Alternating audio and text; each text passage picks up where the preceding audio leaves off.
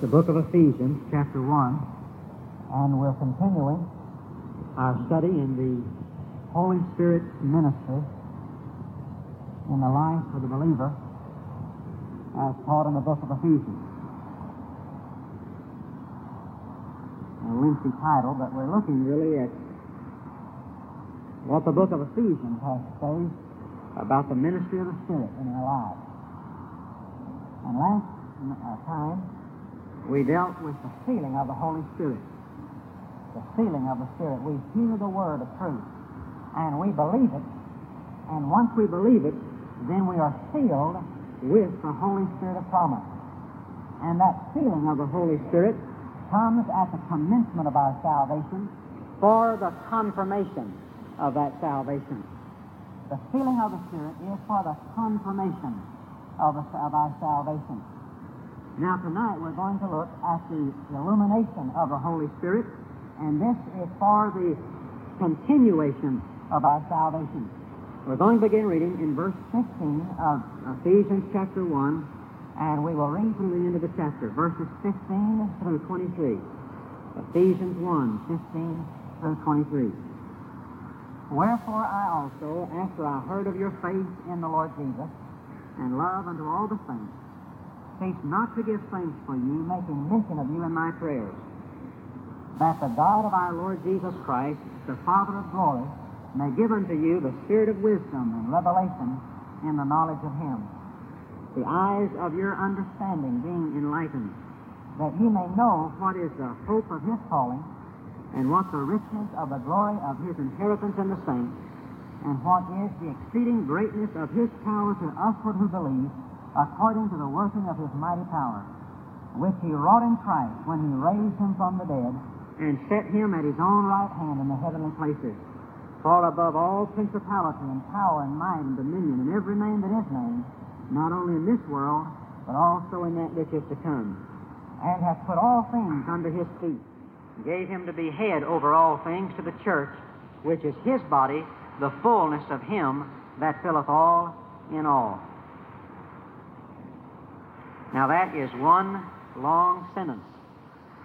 As you read through it, and it is a prayer of Paul and a prayer for the spirit of illumination. The Christian life is dynamic, not static. And when you use the expression, the term Christian life, by the very word life, you are saying that the Christian life and Christianity and being saved is not a static experience, but rather it is a dynamic experience, an ever increasing an ever enlarging and ever expanding experience. Christian life is not a period, but rather it's a, a straight line. It's a, uh, it's a tree, not a post. It's something that is alive, something that is growing, something that is bearing fruit. And the more you study the epistles of Paul, the more you come away with this impression that Paul always intended, expected, and actually commanded that these believers expand in their Christian life and uh, lengthen their cords, and that their Christian life ought to always be progressing. There is a continuation of the Christian life. It, it, is, it is more than just a step or a stand, but it is a walk. It is not simply a crisis experience, but it is a crisis experience that uh, proceeds into a process, a process of life. Always increasing, always heading towards a goal. And Paul always has this in mind as he writes to these believers concerning the, the increase or the continuation of the Christian life. For instance, in Ephesians here, uh, first of all, he says in verse 15 that he hears of their faith in the Lord Jesus and love unto all the saints, and he thanks God for it. But notice Paul doesn't stop with merely thanking God for the love that they have and thanking God for the salvation that they've experienced, but he goes on and prays that even after they have been saved, and even in the light of what they have experienced, he prays that they may experience even more. In other words, Paul is never satisfied with what he finds in the lives of the believers. He wants them not to be satisfied, but to go on. You find this same uh, truth in the book of Philippians. In Philippians chapter 1, he says, in the third verse, I thank my God upon every remembrance of you, always in every prayer of mine for you all, making requests with joy. And so he says, I'm thankful for what God has done in your life. But now look in verse 9, he starts to pray. And this I pray, that your love may abound yet more and more in knowledge and in all judgment. Paul's not satisfied. Christian life is not static. It is dynamic. If it becomes static, it becomes stagnant. It actually becomes poison and sickly and dies. So Paul says, I thank God for you because of the work that He started in you, but I pray this, that your love may abound more and more and more into all knowledge. You'll find the same thought in the book of Colossians, chapter 1. In the third verse, he says, We give thanks to God and the Father of our Lord Jesus Christ, praying always for you, since we heard of your faith in Christ Jesus and of the love which you have to all the saints and for the hope which is laid up for you in heaven. And that's great. Paul says, I, I thank God for your faith, for your love, for the fact you're going to heaven. But notice in verse 9, for this cause, what cause? Because we have heard of your salvation. For this cause, since the day we heard it, do not cease to pray for you and to desire that you might be filled with the knowledge of His will in all wisdom and spiritual understanding, that you might walk worthy of the Lord unto all pleasing, being fruitful in every good work and increasing in the knowledge of God. And so these are enough to show us that the Apostle Paul is always anxious that the Christian life progress and increase. Augustine said that when a man says, I have enough, he is lost already. And the moment you stop growing, you start regressing. The moment you stop making headway, you start backsliding. There is no stationary point in the Christian life. You either go forward or you go backward. And if you've not made any progress in your Christian life today, then you've lost ground. You never stay where you are. You are not where you are today. You're not today where you were a week ago. You're either farther down the road or you have slipped back. The Christian life is always dynamic, never static, never stationary. And so Paul is saying, as he writes to these Ephesian Christians, now you have been sealed with the Holy Spirit. Now I want that same Holy Spirit to carry you further. And I want you to receive the spirit of wisdom and revelation in the knowledge of God, the eyes of your heart, not understanding, but it's the eyes of your heart being enlightened that you may know. And then he goes on to describe what he wants them to know.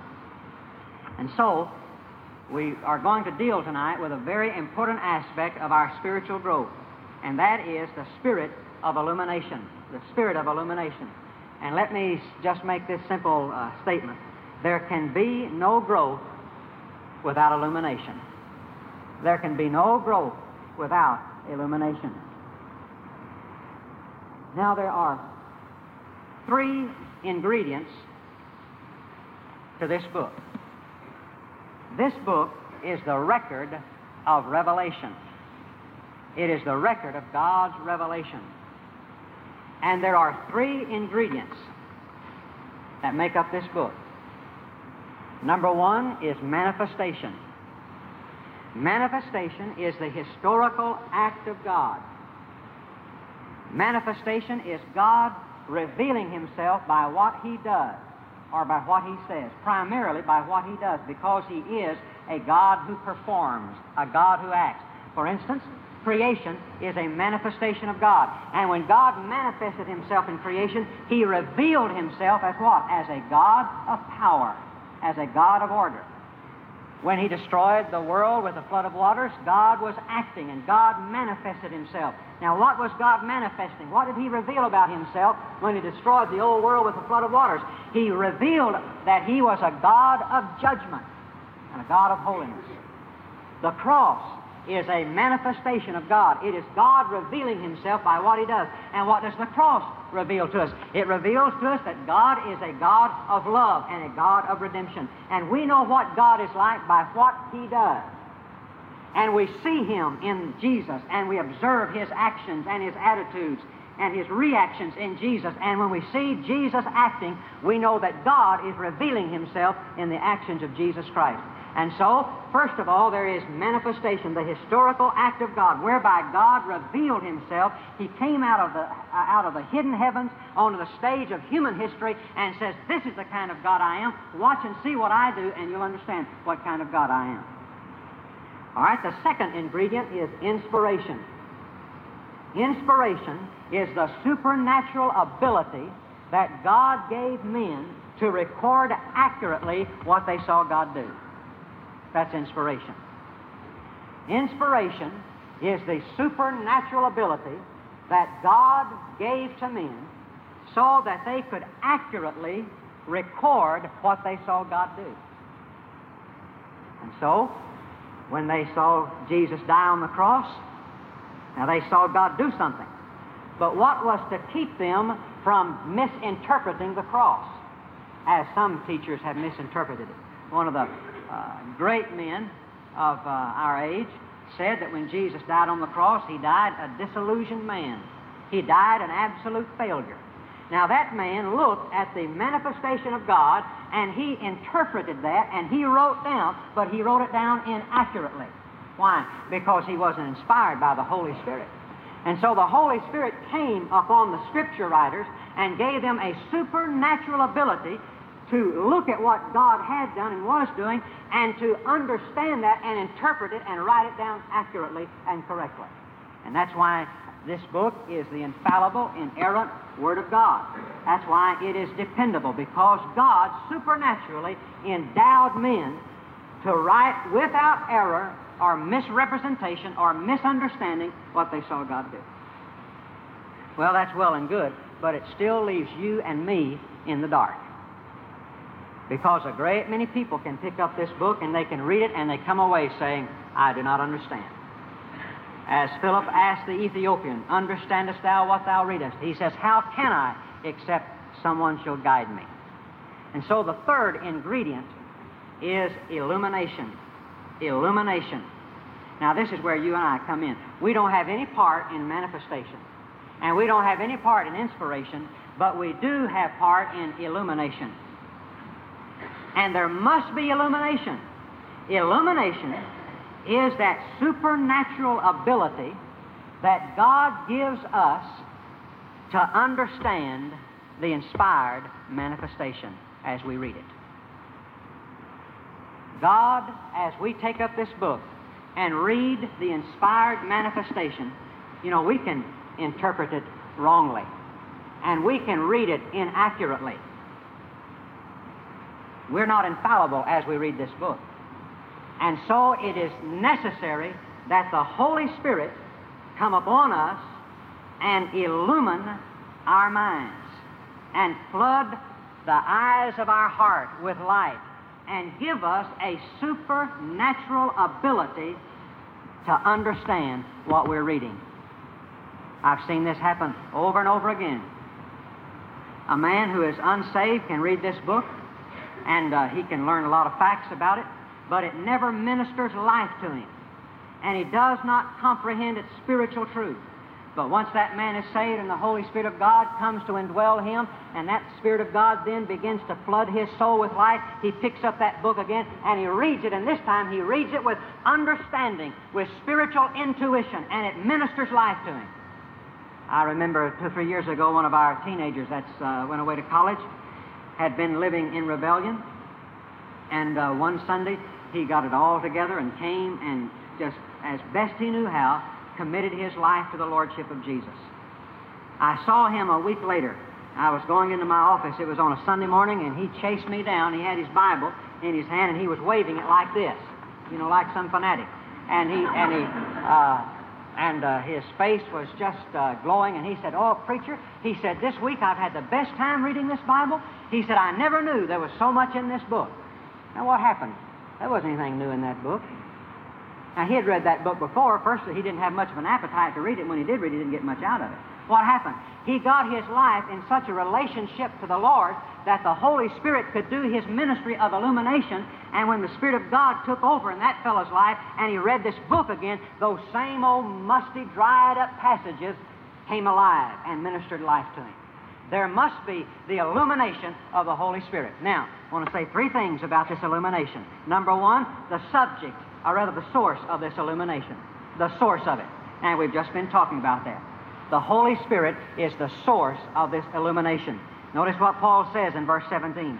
He says, I'm praying that the God of our Lord Jesus Christ, the Father of glory, may give unto you the spirit of wisdom and revelation in the knowledge of Him.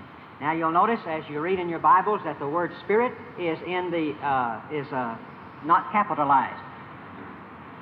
Some uh, uh some translations may read uh, may give you a spirit of revelation or a spirit of wisdom. Now, when the definite article is before the word Spirit or the word Holy Spirit, it is referring to the person of the Holy Spirit and is emphasizing the person of the Holy Spirit. When you find the word Spirit or Holy Spirit or God without the definite article, it is referring to the manifestation of that Holy Spirit or the characteristic of that Holy Spirit or the bestowal or the gift of that Holy Spirit. And what Paul is emphasizing here is not that they might receive the person of the Holy Spirit because they already have Him. They received Him at salvation. He's, he has just said in verse 13 and 14 that when they, were, when they believed, that they were sealed with that Holy Spirit of promise. And so they've already received the Holy Spirit of promise. Paul doesn't need to pray that God will give them the Spirit. But what he is praying for is that that Spirit which they uh, have who indwells him, that the Father will give them the manifestation and the bestowal and the spiritual work of that Spirit in wisdom and revelation. The source of illumination is the Spirit of God. He is the divine interpreter. He has a copyright on the knowledge of God. And He is the only one who can communicate from one person to another spiritual truth in second in 1 Corinthians chapter 2, the passage that we've read many times, where he says, The natural man receiveth not the things of the Spirit of God, for they are foolishness unto him, neither can he understand them. And a few, a few verses preceding, Paul says that uh, no man understands the things of a man except the Spirit of that man, and no man can understand the things of God except the Spirit of God. And God has not given to us the Spirit of this world, but He is what? He has given to us His Spirit and so God has given to us His Spirit so that we might know, it says, the things that are freely given to us of God. You see, He has not given us the Holy Spirit that we might have things. He's given us the Holy Spirit that we might know we have them. And there's a big difference. And that's what revival is. That's what entering into victory is. It's not getting something you didn't have before, it's knowing something that you didn't know before. Because when I received Jesus Christ, I received all of Him, and I received all of God there was in the person of Jesus Christ, according to Colossians 2 9 and 10. But I didn't know it. And the Holy Spirit was given so that we might know the things that are freely given to us of God. The source of all illumination is the Holy Spirit. You say, well, now this means then we don't have to study. what you preached last Sunday night, uh, I can just discard that because you've had some additional in, uh, light, and now you're saying that you don't have to study. That's not what I'm saying. Uh, what I'm saying is that you can study and study and study and study, but unless the Holy Spirit illuminates your heart and mind, you won't get anything out of it except a few dry facts and doctrines. And the difference between just dry old doctrine and living truth that ministers life to you is the illuminating power of the Holy Spirit. And you see, the Holy Spirit can't illuminate the Word unless you get into the Word. I wonder if there's not some of us walking around and saying, Lord, I, I wish you'd just illuminate my mind and show me what's in the Word. And the Lord is trying to say, well, if you'd open the Word, then I could turn the light on. You know, uh, used to, we used to have a little joke, you know, when you were in school that the night before the test you would sleep with the book under your pillow. and pray that by osmosis or whatever, the Sandman or whatever it was, would just somehow communicate the words that are in that book to your mind. And that's where a lot of Christians are. I, I, am becoming more and more burdened and convinced and convicted about this that the greatest sin of our church and of most churches is our ignorance of the Word of God. Our, our ignorance of the Word of God. When I open the book, I pray. That's what Paul did. How do you receive this spirit of revelation? Pray. Paul said, I pray that the God and Father of our Lord Jesus Christ may give you the spirit of wisdom and revelation. And so I pray and I say, Father, as I open the book, I'm trusting in your Holy Spirit to teach me, to illuminate my minds, to my mind, to enlighten the eyes of my heart, that I may know the things that are freely given to me. And as I submit to that Holy Spirit, allow Him to have His sway in my life, as I read that book, the light of the Holy Spirit shines on that page and shines into my heart, and the Holy Spirit begins to communicate to me spiritual truth. That is the reason that you can read the same passage over and over and over again and get something new from it. It is like a well that never runs dry.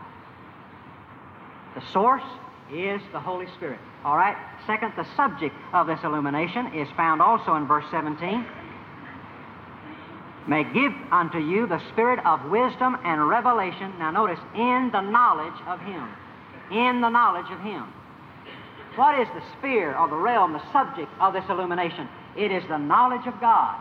The knowledge of God.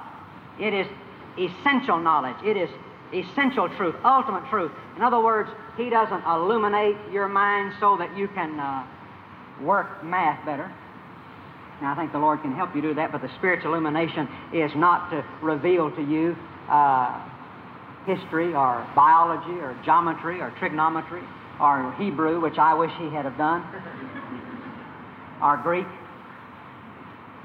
God deals always with ultimates, with the essential.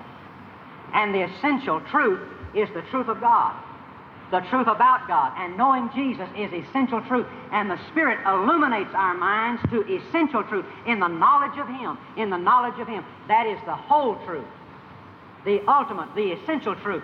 by the way, the test of any doctrine is it always leads to Jesus. If you have a line of teaching, a line of doctrine that is leading you away from Jesus, it's not truth because Jesus Christ Himself is the truth.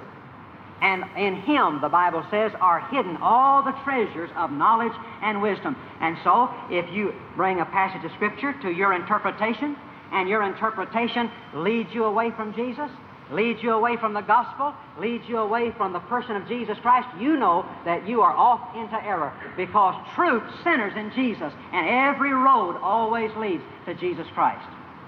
He is essential truth, essential truth. But this is also experiential truth. The word that the apostle uses here is for know is the word that to know by experience. To know by experience. In other words, he's not speaking here of intellectual knowledge or information, just knowing doctrine, just knowing doctrine.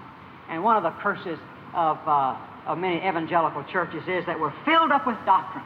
We're filled with doctrine and we can spot a heresy the moment he, a heretic the moment he opens the Bible. And we would never dream of going to a church that did not believe the book from cover to cover. And we are filled in our minds with doctrine and facts. But that's not where God wants us to know it, not in our heads, but in our hearts. He says the Holy Spirit will enlighten the eyes of your heart. Now, the King James says understanding, but the Greek word is cardia. We get our word cardiac. It's the heart the heart, the seat of a man's emotions, the seat of his will, the seat of his intellect. It's not saying that God is just wanting to put facts and information, just going to a study course, memorizing verses. That's not it at all. But the Holy Spirit wants you to have experiential knowledge about God, to experience, to know Him personally. And that's the subject of this illumination. And I'll tell you something, when the Holy Spirit begins to enlighten your heart and open your eyes to see the truth of the Word of God, you're going to come to know God better and better and better. And you know, I find that there are some people, many people, that know God better than I know Him. Now, they don't know any more facts about Him than I do. Because I've been to school. I took systematic theology, and I want you to know I made straight A's in systematic theology. Now, I tell you that because otherwise you would not believe it.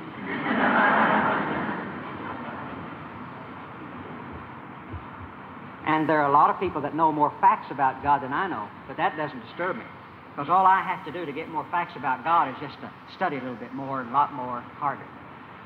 But I tell you what disturbs me is that I know a lot of people who don't know nearly as many facts about God as I know, but they know God better than I know Him. They know God better than I know Him. It was said of uh, I believe it was Richard Baxter, a great preacher that when he spoke of the other world, he spoke as one who had been there. Experiential knowledge. He not only knew facts about God, but he knew God and experiential knowledge. All right, now, in closing, I want us to look at the substance of this illumination. The substance of this illumination. In what way does he illuminate us? You'll notice in the 17th verse, he says that he may give unto you the spirit of wisdom and revelation. Then, verse 18, the eyes of your heart being enlightened. Wisdom, revelation, that you may know, the eyes of your heart being enlightened, that you may know. And that word know has to do with appreciation. So there are three things, three things that make up the substance of this illumination. Number one is interpretation, number two is revelation, and number three is appreciation. All right? Let's look at the first one interpretation, wisdom. That means practical insight. Now, we're going to have to take wisdom and revelation together to understand how they relate to each other. Interpretation and revelation. Now, wisdom and revelation, what, how are they related? When the Holy Spirit illuminates us, He gives us wisdom and He gives us revelation. Revelation is what we know. Wisdom is what we do with what we know. With revelation, we possess the truth. With wisdom, we practice the truth. Revelation is truth stated. Wisdom is truth related to everyday life. So the wisdom has to do with taking the knowledge that we have of God that has been revealed to us and interpreting that in the light of our daily experience and taking what we know about God and using this as we move in and out among our daily life. So there is revelation, God giving us facts about Himself, truth about Himself, wisdom, that truth expressed and practiced in a very practical way. Now, as I was studying this, I thought to myself, as I have often done in various passages, that this is written wrong. The chronology is wrong. And that order needs to be reversed. It ought to be that He may give you the spirit of revelation and wisdom. Because you can't practice truth until you possess the truth. You can't relate the truth until you have that truth stated to you. And so it seems that he would say first there is revelation, then there is interpretation. Isn't that right? I mean, I'm interpreting tonight. Why? Because I, it's been revealed. First revelation, then interpretation. How, how can you practice what you do not possess? Revelation is what you know, and wisdom is what you do with what you know. How can I do something with what I know if I don't know it yet? But the order is all right. It is divine. It is inspired. Revelation, rather wisdom than revelation. You see, the condition of revelation is wisdom. The condition of possessing truth is practicing truth. Now, Paul is praying that they will increase in the knowledge of God. They already have revelation to a certain extent. God has already disclosed Himself to them. That's what the first 13, 14 verses are all about the revelation of God. Now He's saying, I am praying that God will give you a, the spirit of wisdom, of practical insight, of interpretation, so you can take what you already know about God and translate that into your daily life, squeeze it into shoe leather, and practice it and relate it to your daily life, and then He will give you more truth to translate and interpret. And that is the divine order, that is the divine condition. First of all, I have revelation received in salvation. The moment I was saved, God showed me some things I'd never seen before, disclosed to me some truths I had never known before. All right, there is a, a beam of light on my path. Now I must walk in the light that I have, and when I come to the edge of that light, then God will extend that light a little bit, and I'll walk to the limit of that light, and when I get to the limit of that light, He will extend the light a little bit farther, and I'll walk to the edge of that light. When I get to the edge of it, He will extend it a little bit farther, and when I walk to it. So it is wisdom and revelation. Wisdom and revelation. God reveals, and you practice it so that He may reveal more, so that you can practice more, so that He can reveal more, so that you can practice more. That's the divine order. And some of you are saying, well, God isn't revealing anything to me. I'm not getting any new truths from the Word of God. Why don't you go home tonight and check up and see if you've lived up to everything you know? At the evangelism uh, conference in Portland, Oregon, Southern Baptist Convention this year, Brother Manley Beasley was first on the program, and he spoke for about 15 minutes. And then he quit. He said, I'm going to quit right here because he said, I've already preached more than you'll live up to in six months. and he closed his Bible and sat down. And with that, he stated a very essential biblical truth that the condition of additional revelation is obedience to present revelation. He gives you the spirit of interpretation. The Holy Spirit, first of all, as He illuminates your heart and mind, will give you practical insight, wisdom in how to live and what to do with the truth that you've received. And when you live and practice the truth that you have received, then He will open your eyes and give you more truth, and more truth, and more truth. So that God is always enlarging your capacity to receive truth. And with enlargement comes responsibility, comes obedience. And, you know, the thing that we are missing, the thing that we are missing in our lives, in, in this in this area of the abundant life and the spirit-filled life, and I touched on a little bit last Sunday night. The thing that we're missing is that the way of maturity is just everyday discipline in obedience. Just dogged, unglamorous, unsensational obedience. Every day, just day by day obedience, just day by day obedience. And what the problem has been with so many of us is that we have wanted God in one glorious, heaven shattering experience just to make us instantly mature. And that would violate every law of God. And we have been praying and seeking for an experience. You know, we had one, and the fire's gone out, and now we're just living in the smoke of it. And we want to get back that old feeling, that old thrill. And so we'll seek and we'll pray and we'll wait and hope. Maybe in the next revival, the next conference, something will happen and we'll be propelled again by that feeling. And that's not the way God operates. It is just a day by day walking in the light that you've received. And when you come to the edge of that light, then He extends that light a little farther. And you do not pray that light extended, you walk that light to it uh, to be extended. It's just day by day obedience. Interpretation, revelation, then the third thing is appreciation. In verse 18, he says, The eyes of your understanding being enlightened, that you may know now, it's not the same word, Greek word for know, that is used in verse 17.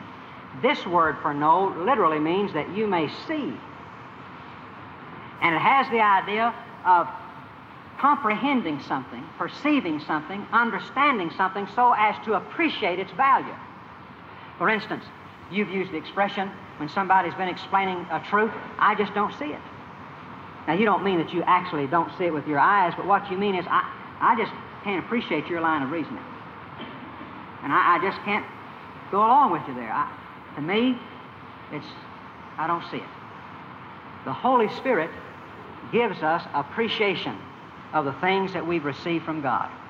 And we don't have time to go into it, but He gives us appreciation for the past, the present, and the future of our salvation. Let me just mention them briefly. Number one, He gives us appreciation for what God has done for us in the past, that you may know what is the hope of your calling, the hope of your calling when God called you to salvation. Number two, and what the riches of the glory of his inheritance in the saints, that points towards the future. Number three, and what is the exceeding greatness of his power to usward who believe, according to the working of his mighty power. That's the present. That's what's going on right now. Every day that you and I live, there is a, there is a power working in us, and it's resurrection power. It's God's power working in us, and you need an appreciation of that. And you need an appreciation of what salvation meant. And you need to appreciate what God has reserved in heaven for you. And you need to appreciate what God is able to do in you and through you right now. And as the Holy Spirit is able to minister in your life and perform His ministry of illumination. He'll open the eyes of your heart so that you'll learn and appreciate all the things that God has given you and done for you. The Ron Dunn podcast is available only for personal edification, not to be duplicated, uploaded to the web, or resold without prior written consent. It is managed and operated by Sherwood Baptist Church. If you would like to listen to additional Ron Dunn messages, visit sherwoodbaptist.net slash bookstore and search Ron Dunn. For more Ron Dunn materials, including sermon outlines, devotions, and scanned pages from a study Bible, please visit rondunn.com.